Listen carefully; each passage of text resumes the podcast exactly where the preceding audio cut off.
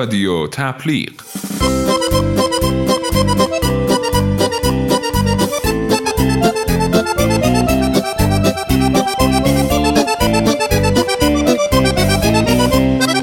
سلام.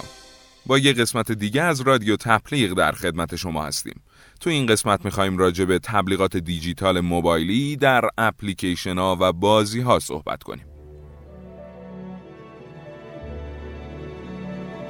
چیزی که واضحه اینه که مردم اخیرا بیشتر وقتشون رو با موبایلشون میگذرونن توی اپلیکیشن ها و بازی های مختلف. بازیهایی که سرگرمشون می‌کنه یا اپلیکیشن هایی که نیازشون رو برطرف می‌کنه. و خب واضحه که هرچی استفاده مردم از موبایل بیشتر بشه استفادهشون از اپلیکیشن ها بیشتر میشه و هرچی هم استفادهشون از اپلیکیشن ها و بازی ها بیشتر بشه تبلیغات بهتر جواب میده.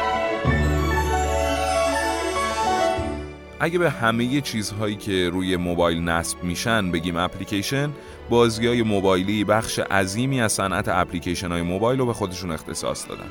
تعداد و تنوع بازی ها هر روز بیشتر میشه استودیوهای مختلفی بازی می‌سازن و سبک های جدیدی ساخته میشه و خب از اونجایی که مدت زمانی که کاربرا از اپلیکیشن ها و بازی های موبایل استفاده می‌کنن به شدت رو به افزایشه واضحه که برندا باید استراتژی های متنوع و کارآمد تبلیغاتی رو مورد استفاده قرار بدن. تو این قسمت از رادیو تبلیغ می‌خوایم بیشتر به قالب های تبلیغاتی بپردازیم.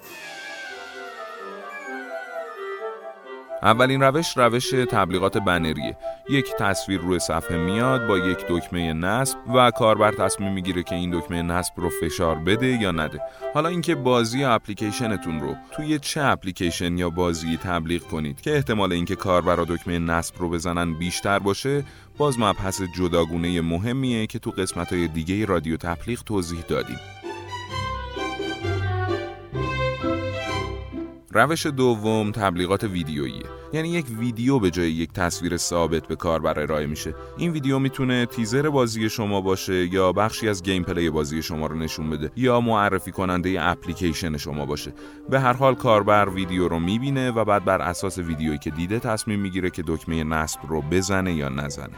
و خب به هر حال ساختن ویدیو هم فوت کوزگری خودشو داره و یه سری رمز و رموزی داره که در قسمت های آینده راجبش بحث خواهیم کرد.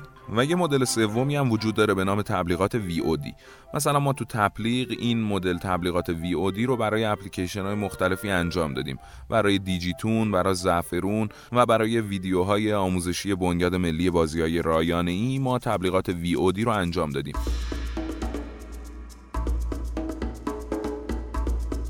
البته اینو ذکر کنم که سه مدل تبلیغی که گفتم یعنی تبلیغات بنری، ویدیویی و وی سه مدلیه که توی ایران اجرا میشه. مدل های دیگه هم توی دنیا اجرا میشن که هنوز بسترش توی ایران فراهم نشده. گذشته از قالبای تبلیغات یعنی سه مدلی که راجبش حرف زدیم، نحوه ارائه تبلیغ بحث خیلی مهمیه. همراهمون باشید می‌خوایم در مورد این نکته کوچولو صحبت کنیم.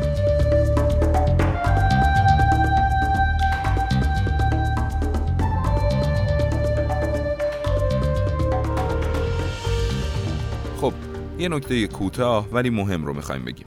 برای مؤثر واقع شدن تبلیغ باید خیلی حواس جمع عمل کنیم. مثلا نشون دادن تبلیغ به گیمرها باید انقدر زیرپوستی و همگونه با خود بازی باشه که بیشتر شبیه تجربه یه بخش از بازی باشه نه اینکه حس فروش و معامله رو بهش القا کنه.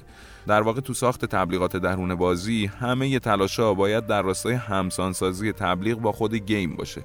اصلا راحتتون کنم. تا جایی که تبلیغ اصلا بخشی از خود گیم به نظر بیاد.